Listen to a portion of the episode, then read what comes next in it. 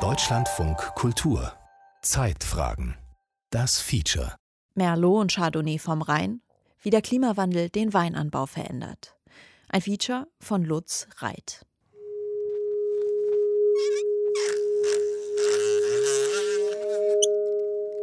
Mit flinken Handgriffen öffnet Stefan Seifert den blau lackierten Wasserhahn. Aus den Tiefen des Rauenthaler Weinberges quillt kühles Grundwasser in schwarze Schläuche, die sich, mit Drähten fixiert, in rund 20 Zentimetern Höhe an kräftigen alten Rebstöcken zu Tal hangeln. Die Gluthitze an diesem Nachmittag im Juli 2003 ist schier erdrückend. Der Jahrhundertsommer sorgt für Rekordtemperaturen in Deutschland um die 40 Grad.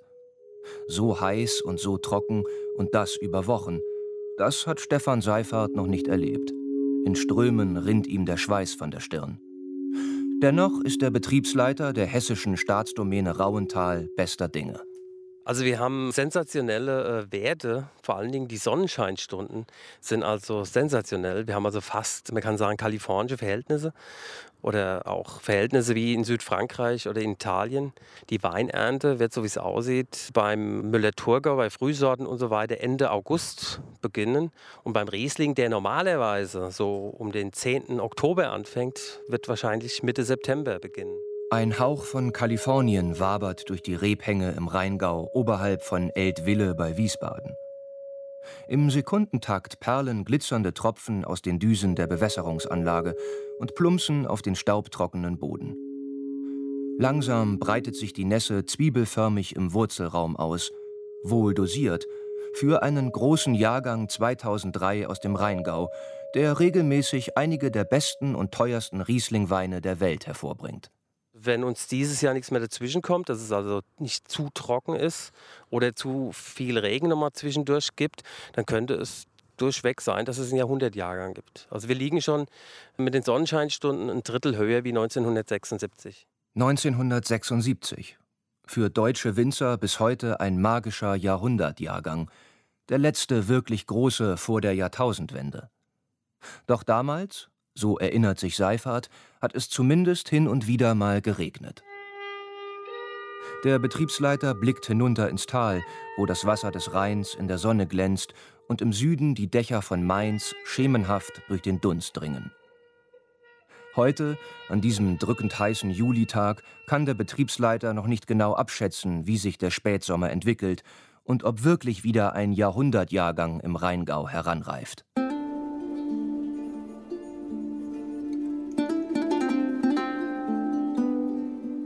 Mediterranes Flair in den Weinbergen des Rheingaus. Auch anderswo in Deutschland ermutigen steigende Temperaturen viele Winzer, neue Wege zu beschreiten. Rebsorten, die eher ein Mittelmeerklima voraussetzen, gedeihen mittlerweile auch hierzulande prächtig. Französische Trauben aus der Region um Bordeaux zählen dazu. Merlot vor allem, aber auch Cabernet Sauvignon, die Winzer bereiten sich vor auf eine Zukunft, die ganz im Zeichen des Klimawandels stehen wird. Also wir sind da am Anfang einer ganz erheblichen Veränderung, die aber für Deutschland und für deutsche Weinanbaugebiete in den nächsten Jahrzehnten auch erst einmal Chancen bietet. Manfred Stock arbeitet am Potsdam Institut für Klimafolgenforschung. Der Wissenschaftler hat 2004 ein Klimaszenario für den Weinbau in Deutschland vorgestellt, das bis ins Jahr 2050 reicht. Seine Prognose: Die Durchschnittstemperatur steigt um zwei Grad. Für den Riesling hat das ganz praktische Auswirkungen. Die Erntereife dürfte zwei bis drei Wochen früher einsetzen. Die Winzer sollten sich darauf einstellen, empfiehlt Manfred Stock, zumal die Entwicklung anscheinend noch schneller voranschreitet als erwartet. Wir haben ja verschiedene Möglichkeiten, wie die Zukunft sich entwickeln kann. Das ist ja keine Einbahnstraße, da sind Weichenstellungen möglich und viele dieser Weichenstellungen, die können wir selber vornehmen. Dazu brauchen wir natürlich auch eine Ahnung, was auf uns zukommt also sozusagen den Gurt anzulegen, falls wir in eine gefährliche Situation kommen oder eine andere Strecke wählen. Und sowas kann man beim Wein schon in der Vergangenheit beobachten, dass die Winzer sich angepasst haben an Veränderungen, wo es denn möglich war. Und wir wollen eigentlich ableiten, welche Anpassungsmöglichkeiten gibt es im Weinbau an die uns bevorstehende und jetzt schon sehr heftige Veränderung des Klimas. Einen Vorgeschmack auf die künftige Entwicklung hat bereits der Jahrhundertsommer 2003 geliefert, mit kalifornischen Verhältnissen im Rheingau. Auf Schloss Johannesberg zum Beispiel begann vor 120 Jahren die Rieslinglese noch Ende Oktober, im Jahrhundertsommer 2003 bereits am 22. September, also fünf Wochen früher. Und das wärmere Klima verändert nicht nur den Lesebeginn, sondern auch die Qualität am Rebstock. Das, was also früher die sauren Lagen waren, die man also, sagen wir mal, dann höchstens für die Essigproduktion nehmen konnte, das sind dann diejenigen, die sich jetzt dann ganz interessant entwickeln, wo man also bei einem guten, reifen Wein noch eine entsprechende fruchtige Note erhält, während in den heißen Lagen, die dann also zu heiß sind, äh, unter Umständen nur ein hoher Alkoholgehalt, aber ein langweiliger Wein herauskommt. Und das ist ja nun nicht etwas, was sich der Käufer wünscht. Der Trend ist unverkennbar. Der Weinbau wandert Richtung Norden. In Südengland etwa hat sich die wirtschaftlich genutzte Anbaufläche für Wein in den vergangenen Jahren mehr als verdoppelt. Sogar auf der schwedischen Ostseeinsel Gotland hat ein unverdrossener Winzer Rebflächen angelegt. Und auch in Deutschland ist die Region um Saale und Unstrut in Sachsen-Anhalt längst nicht mehr das nördlichste Anbaugebiet. Wir haben ja hier in Brandenburg Weinanbau. Ich stand in einem Weinberg in Mecklenburg-Vorpommern, habe also auch den Mecklenburger Landwein getrunken. Ich muss sagen, war gar nicht so übel. Also man konnte da durchaus sagen, okay, da ist ein Potenzial. Es ist ein Landwein, das nördlichste Anbaugebiet für Qualitätsweine ist nach wie vor hier bei uns in der Gegend um Potsdam, also Werderaner Wachtelberg. Das ist auch eine nette Gegend, liegt auch eben sehr klimatisch günstig in so einer Flussschleife der Havel. Und äh, das macht natürlich viel aus. Ein Grand Cru von der Havel bei Potsdam? Abwarten, meint Manfred Stock und verweist auf Anbauversuche mit Chardonnay und Cabernet Sauvignon auf der Insel Usedom an der deutschen Ostseeküste. Neu ist dies nicht. Während der Warmphase des Mittelalters waren die Mönche im Kloster von Bad Doberan bei Rostock weithin bekannt für den Tropfen, der in ihren Kellern reifte. Wir hatten damals vergleichsweise warme Bedingungen. Weinanbau war bis an die Ostsee bei den Mönchen möglich. Die Qualität natürlich können wir nicht nachvollziehen. Also wir wissen nicht, wie gut uns oder sauer der Wein war.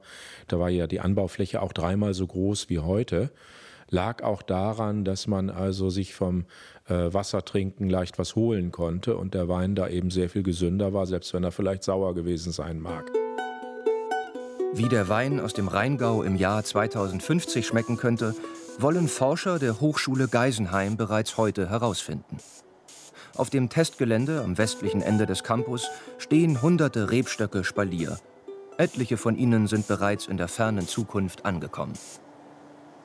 Die Umgebungsluft hier enthält so viel Kohlendioxid, wie es ein Szenario des Weltklimarates IPCC für das Jahr 2050 voraussagt. Ungefähr 20 Prozent mehr als heute. Die Klimaforscherin Claudia Kammern steht inmitten der fast mannshohen Rebstöcke und zeigt nach oben. Das zusätzliche Treibhausgas CO2 entweicht in rund zwei Metern Höhe aus einem weitläufigen, kreisförmigen Konstrukt mit einem Durchmesser von zwölf Metern. Oben am Rondell befestigt kleine Düsen unter dunkelgrünen Plastikkappen. So, was wir hier hören, sind die Ventile, die auf und zu gehen und CO2 freisetzen. Und je häufiger das zischt, desto häufiger geht es auf und desto mehr CO2 wird freigesetzt. Dann hören wir immer noch so ein Rauschen dabei. Und es sind die Ventilatoren. Das heißt, jedes Ventil sitzt in einem, unter einem Ventilator und der verwirbelt dann das freigesetzte CO2, sodass es hier in den Rebbestand getragen wird. Claudia Kammern ist Professorin für Klimafolgenforschung an Sonderkulturen. Sie will wissen, wie wirken sich deutlich höhere CO2-Konzentrationen in der Atmosphäre auf Gemüse und eben auch auf den Wein aus? Die dafür entwickelte Anlage für die CO2-Anreicherung im Freiland ist weltweit einzigartig im Weinbau und auch stabil genug konstruiert, sagt Önologe Rainer Schulz. Der Professor für Weinbau ist Präsident der Hochschule Geisenheim.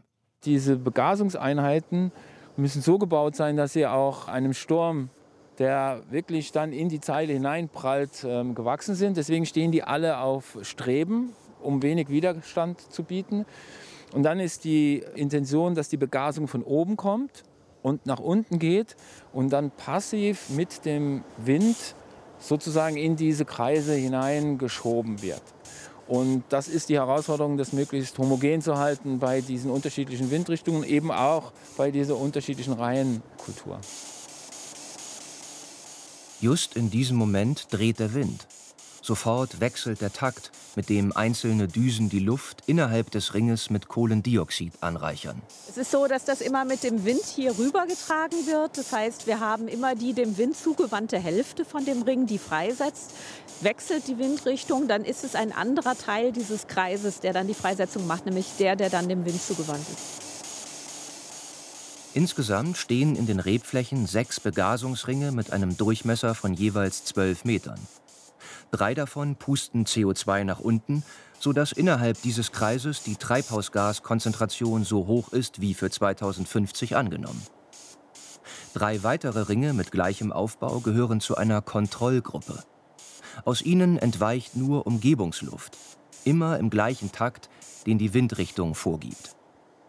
Die Forscher in Geisenheim wissen, Sie arbeiten nicht unter kontrollierten Bedingungen in einer geschlossenen Klimakammer, sondern sind den Launen des Freilandes ausgesetzt.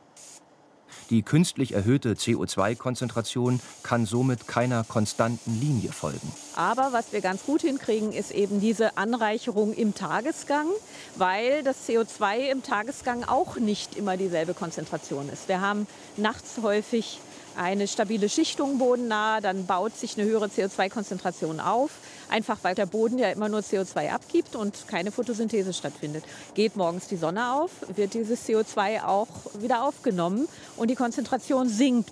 Und diese Bewegung, die das quasi macht, der folgen wir mit unserer Anreicherung. Das heißt, morgens, wenn es höher ist, dann sind unsere 20 Prozent obendrauf und dann haben wir auch morgens bei Start eine höhere Konzentration. Also wir fahren, wie wir sagen, den Tagesgang nach. Und diesem Tagesgang sind auf den kreisrunden Versuchsfeldern 70 Rebstöcke pro 12 Meter Radius ausgesetzt. Die Hälfte davon edle Weißweintrauben, die andere Hälfte ein guter Roter. Also wir haben Riesling, klar, als deutsche Leitsorte. Und wir haben Cabernet Sauvignon und äh, Cabernet Sauvignon eigentlich deswegen, äh, nicht weil wir denken, dass das unbedingt die Zukunftssorte für den Rotwein in Deutschland ist, aber wir wollten in dieser einmaligen Infrastruktur halt eben auch Wissenschaftler aus anderen Ländern herholen und dort ist halt eben Cabernet Sauvignon die Sorte. Ob diese Weine des virtuellen Jahrgangs 2050 anders schmecken, lässt sich zwar noch nicht sagen. Doch erste Resultate liegen bereits vor. Sowohl Riesling als auch Cabernet Sauvignon wachsen in den Kreisen mit höherem Kohlendioxidgehalt besser als in den Kontrollgruppen. Sie nehmen durch die Photosynthese mehr CO2 auf und bilden dadurch mehr Biomasse. Zum einen mehr Blätter und Triebe, zum anderen auch dickere Trauben was nicht unbedingt ein Vorteil sein muss. Wir lesen nicht mehr äh, Erntegut, weil wir mehr Trauben haben, sondern die Bärchen in der Traube werden größer und es werden auch mehr, jedenfalls beim Riesling. Und das kann ein Problem werden. Der Riesling ist eine sehr kompakte Traube und wenn die Bärchen größer werden, dann können die sich gegenseitig jetzt, wenn dann mal ein starker Niederschlag kommt in der Reifephase, können die sich abquetschen. Dann haben wir möglicherweise leichter Botrytis drin. Das haben wir aber jetzt noch nicht gesehen, weil bislang die letzten Jahre, wie Sie ja wissen, relativ warm und trocken im Spätsommer gewesen sind.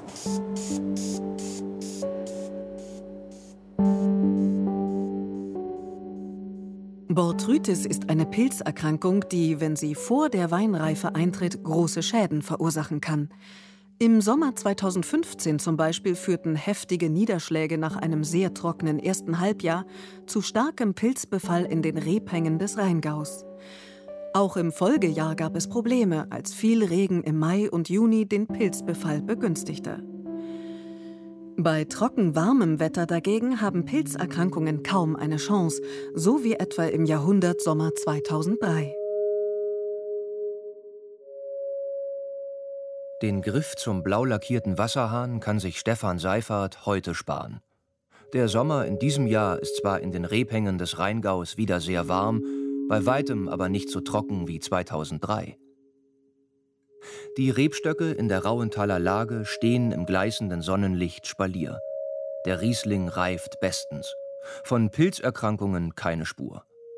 Der Betriebsleiter bei den hessischen Staatsweingütern ist zufrieden, wenn auch nicht ganz so euphorisch wie damals.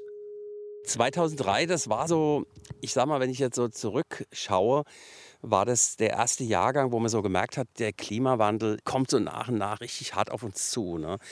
Der Wein hat sich sehr, sehr gut präsentiert. Die Trauben hatten sehr hohe äh, Zuckerwerte. Es gab Weine mit viel, viel Alkohol, teilweise zu viel. Wir haben sogar einen Spätburgunder geerntet mit 17 Volumenprozent Alkohol. Den mussten wir aber dann verschneiden. Das war ein Test. Aber das war in diesem Jahr möglich, weil einfach die Reife und die Sonnenstrahlung so gut war, dass es also auch viel Zucker gab. Zucker ist aber nicht alles, um einen klasse Riesling im Keller reifen zu lassen. In manchen Lagen konnte 2003 die Edeltraube ihre charakteristische Melange aus Frucht und Säure nicht entfalten, bedauert der Betriebsleiter. Das war abhängig davon, wo der Weinberg steht. In Bereichen, wo also mehr Wasser war, da war auch das Säurespiel in Ordnung, aber es gab Bereiche, wo also das Wasser wirklich ein Problem war und die Weinrebe hat unter Stress gestanden. Dort äh, hatten wir dann wirklich Probleme der Säure und es konnten also Utat-Töne entstehen, diese untypischen Alterungstöne. Die Winzer fürchten die Veränderung im Geschmack.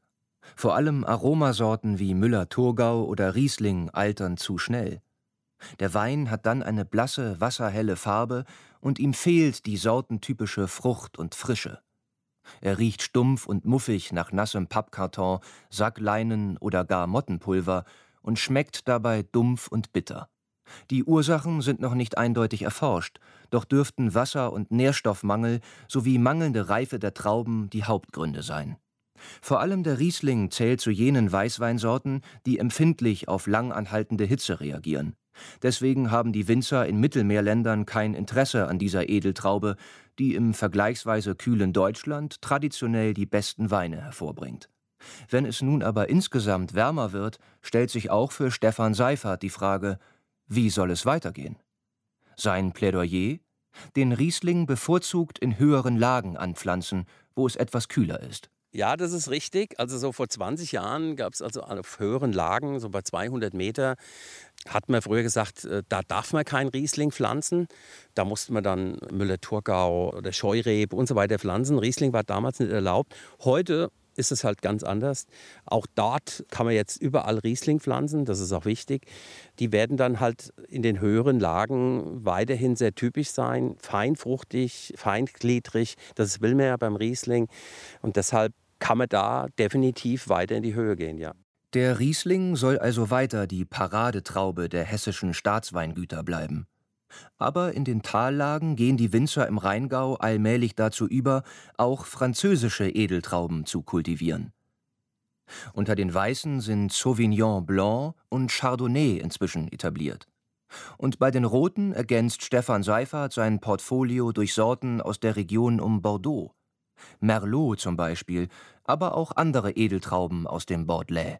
Wir haben auch in Rüdesheim vor zehn Jahren angefangen, mal eine Versuchsreihe mit Cabernet Sauvignon und Cabernet Franc anzupflanzen. Und das hätte man früher nie gedacht, dass sowas hier überhaupt reif wird, weil äh, wenn so ein Cabernet Franc oder ein Cabernet Sauvignon nicht richtig reif ist, dann schmeckt der nach grünen Paprika und das ist sehr negativ.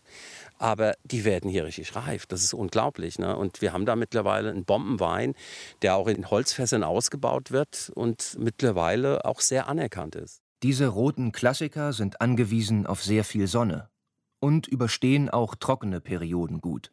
Vor allem dann, wenn ihre meterlangen Wurzeln tief in den Boden vordringen. So können sie auch extremen Dürreperioden besser trotzen. Ganz extrem gemerkt, dass es jetzt nochmal eine Stufe erhöht hat in der Veränderung, haben wir mit dem Jahrgang 2018. Also sowas Trockenes habe ich hier noch nicht erlebt. Ich habe ja beim letzten Mal von kalifornischen Verhältnissen geredet. Und es ist wirklich so, wir haben also sehr, sehr heiße Tage, Tagestemperaturen, vor allen Dingen ganz trockenen Wind, der also die Böden sehr stark austrocknet. Und nachts ist es relativ kalt. Die Winzer lieben kühle Nächte, die im Wechsel mit sonnig heißen Tagen auf die Trauben einwirken. Diese Temperaturreize legen die Grundlage für besonders aromatische Weine. Auf der einen Seite sind die Winzer Gewinner, weil einfach die Trauben eine tolle Finesse haben, äh, sehr harmonisch sind, sehr viel Frucht, sehr viel Aroma haben, auch nicht ganz so viel Säure haben. Auf der anderen Seite hat man aber auch zu kämpfen mit starken Regenfällen, die dann zwischendurch mal einfach auftreten, die dann auch sehr viel Erde abschwemmen, Erosion verursachen. Das ist so ein bisschen der Nachteil. Ja. Stefan Seifert musste zuletzt mit ansehen, wie innerhalb einer halben Stunde 60 Liter Regen auf den Quadratmeter prasselten, und zwar in einer Steillage bei Assmannshausen. Dort wächst ein weithin geschätzter Spätburgunder. Die Folge dieses Gewitterregens war ein Erdrutsch, bei dem rund 200 Tonnen Erde ins Tal donnerten.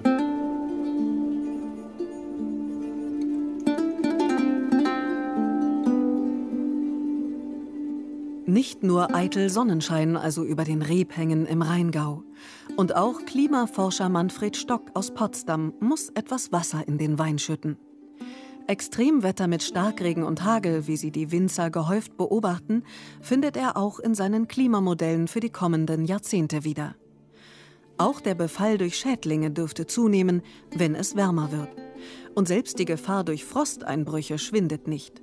Denn was nutzen sommerwarme Frühlingstage bereits im März und April, wenn die frisch aufgeplatzten Knospen während der Eisheiligen buchstäblich kalt erwischt werden? Was uns ein bisschen zu denken gibt bei unseren Analysen, Mithilfe der Klimamodelle stellen wir fest, dass also die Zeitpunkte für Austrieb, für Blüte immer weiter früher stattfinden im Frühjahr dass aber die Spätfröste durchaus noch zu den Zeiten wie früher kommen können.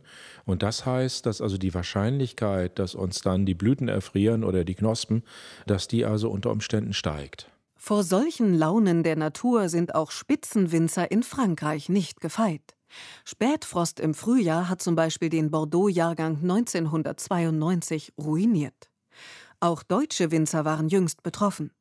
Temperaturen unterhalb des Gefrierpunkts ließen im Frühjahr 2017 in fast allen westdeutschen Anbaugebieten viele Blüten an den Rebstöcken erfrieren. Am schwersten betroffen waren Winzer an der Mosel. Die Launen des wechselhaften Wetters mit seinen Extremen. Sie sind auch Thema für die Forscher an der Hochschule Geisenheim im Rheingau.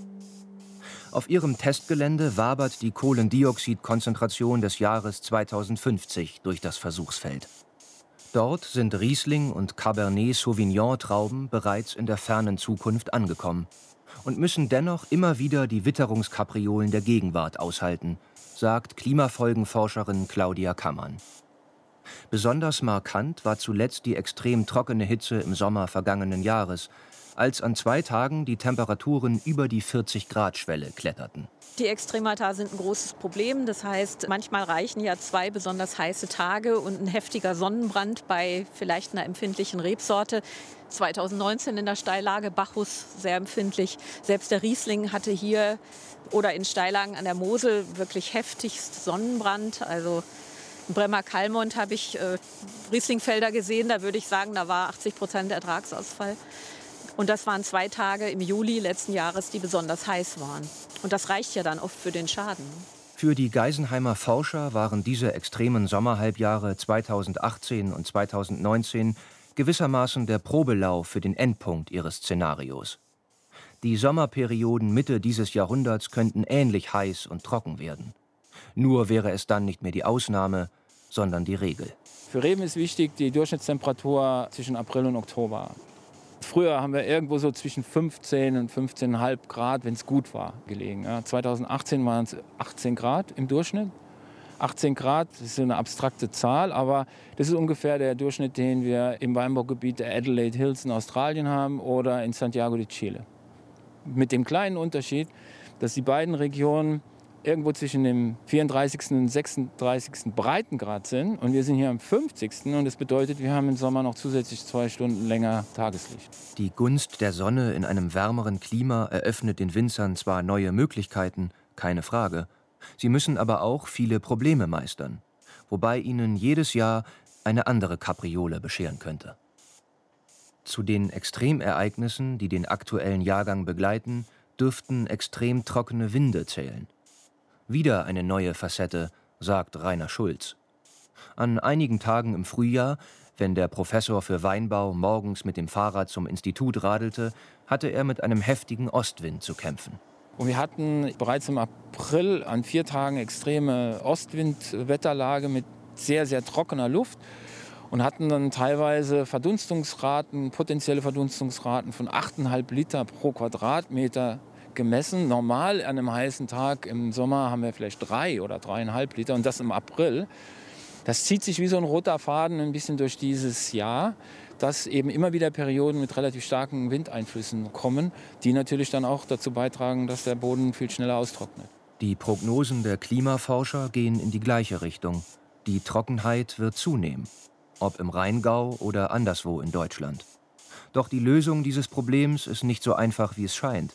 Denn es ist nicht damit getan, von Dürre bedrohte Rebhänge ausgiebig zu bewässern. Im Gegensatz zu, nehmen wir mal Kalifornien oder Australien, wo sie relativ stabile Witterungslagen haben im Sommer, weil es einfach nicht regnet, müssen wir ja ein System fahren, was darauf abgestimmt ist, dass es durchaus mal in drei Tagen ein Gewitter gibt. Ja? Und das heißt, man muss viel genauer steuern, weil wenn wir zu viel Wasser bringen, einmal über die Bewässerung, aber auch drei Tage später über ein Gewitter, dann hat es negative Folgen.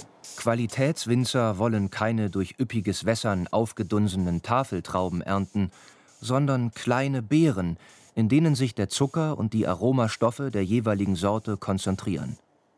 Es braucht also eine wohldosierte Wassergabe, eher etwas weniger als zu viel, und das zur rechten Zeit am rechten Ort. Und die einzige richtige Möglichkeit, die Sie haben, das wirklich punktgenau zu steuern, Sie müssen quasi die Pflanze befragen, was ist dein Stress? Und dafür muss man früh aufstehen, weil es muss vor Sonnenaufgang gemacht werden, Messungen am Blatt und dann gibt es einen Indikator, wo man dann auch weiß, okay, so und so ist das Stresslevel der Rebe und jetzt muss ich reagieren oder ich muss eben nicht reagieren. Und zwar differenziert, eben nicht alle kriegen was, sondern nur dort, wo also wirklich dann auch Bedarf ist. Diesen aufwendigen Ansatz in der Praxis zu etablieren sei schwierig, aber unabdingbar, sagt Rainer Schulz. In Geisenheim wurden Simulationsmodelle entwickelt, die den Wasserhaushalt einzelner Parzellen in den Weinbergen berechnen sollen. Ziel ist es, diesen Ansatz in eine App zu überführen. Winzer können so online verfolgen, wie groß der Wasserbedarf ihrer Reben in den jeweiligen Lagen wirklich ist. Dann, davon ist Rainer Schulz überzeugt, wären die Winzer in Deutschland gut gerüstet für die Zukunft. Die Winzer reagieren ja schon. Ja. Also wenn ich heute eine Rebe pflanze, dann ist sie mindestens mal 25 bis 30 Jahre in dem Boden. Also müssen Sie sich heute eigentlich schon überlegen, dann kommen wir schon fast nah ran ans Jahr 2050, was wähle ich aus. Die große Chance, die wir haben in den nördlichen Weinbauregionen, wir haben natürlich noch Luft nach oben. Wir können auch auf Sorten umsteigen, die von südlichen Regionen kommen, obwohl das in dem Maße eigentlich bisher nicht erforderlich ist, weil wir sehen, dass auch Sorten wie der Riesling ganz gut damit zurechtkommen. Das eine tun, ohne das andere zu lassen. Das ist die Maxime von Stefan Seifert von den hessischen Staatsweingütern. Der Riesling bleibt die Paradetraube im Rheingau. Gleichwohl ist er offen für Neues.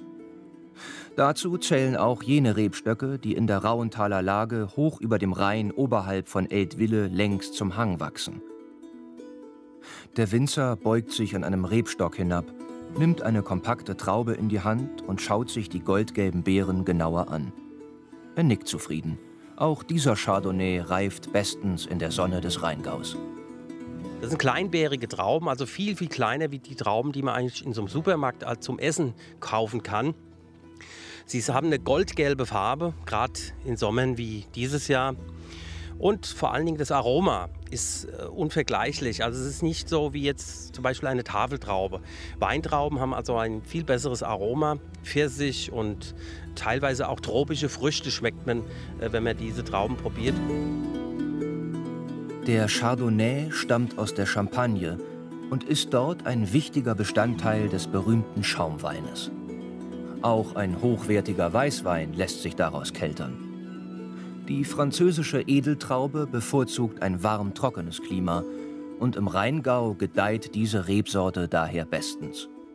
Unter einer Sonne, die manchmal einen Hauch von Kalifornien durch die Weinberge wabern lässt.